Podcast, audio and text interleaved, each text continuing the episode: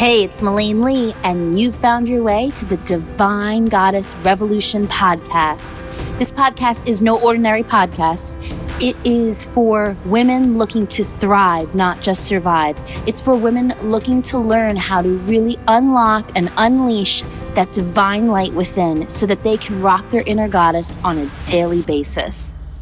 The experts will be featured from all over the world, supporting you in becoming that badass divine goddess that you were born to be.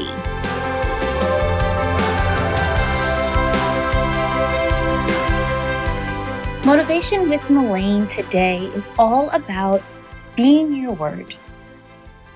This is such an important piece, you guys, and I think that it's overlooked. I just see it missing in so many people lately. I've experienced a lot of people breaking their word, and it's a breach of integrity.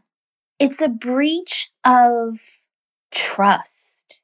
And what happens is you're not only affecting someone else when you break your word, but you're also affecting yourself. The level of self-esteem, self-worth, trust, and integrity starts to lower every time you break your word. And then it's also reflected in the person that you broke your word with.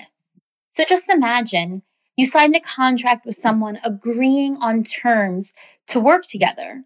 And then you decide that those terms no longer serve you, so you're going to break them.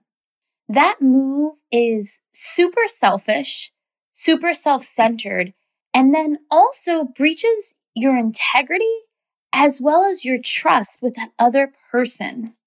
It also kind of nicks away at your self-esteem and self-worth, because essentially what you're saying to yourself is, I am not worthy of being able to commit to something. I can't follow through on something.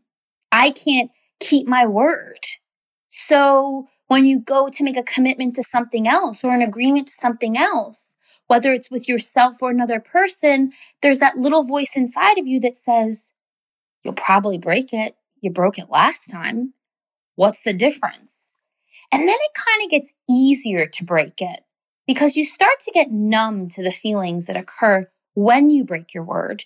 And it starts to just become a mudslide of breaking your word.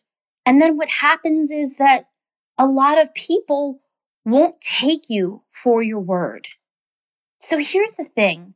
Value your word, value agreements that you get into, value contracts, honor them.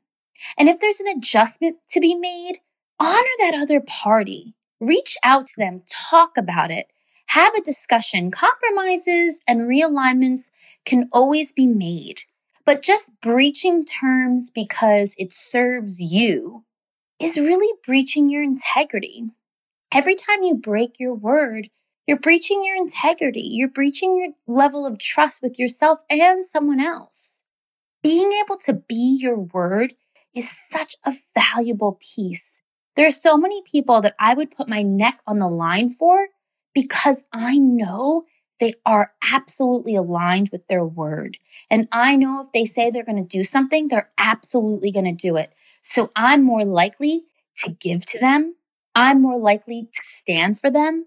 I'm more likely to go out of my way for them. So I want you to really check in with, are you being your word or not? It's really not a beat up. There's always an opportunity to reflect, to review, and then to move forward. It's your life and you get to create it. But standing in your word is going to make your life just that much more powerful. Have an amazing, amazing week. Sending you so much love.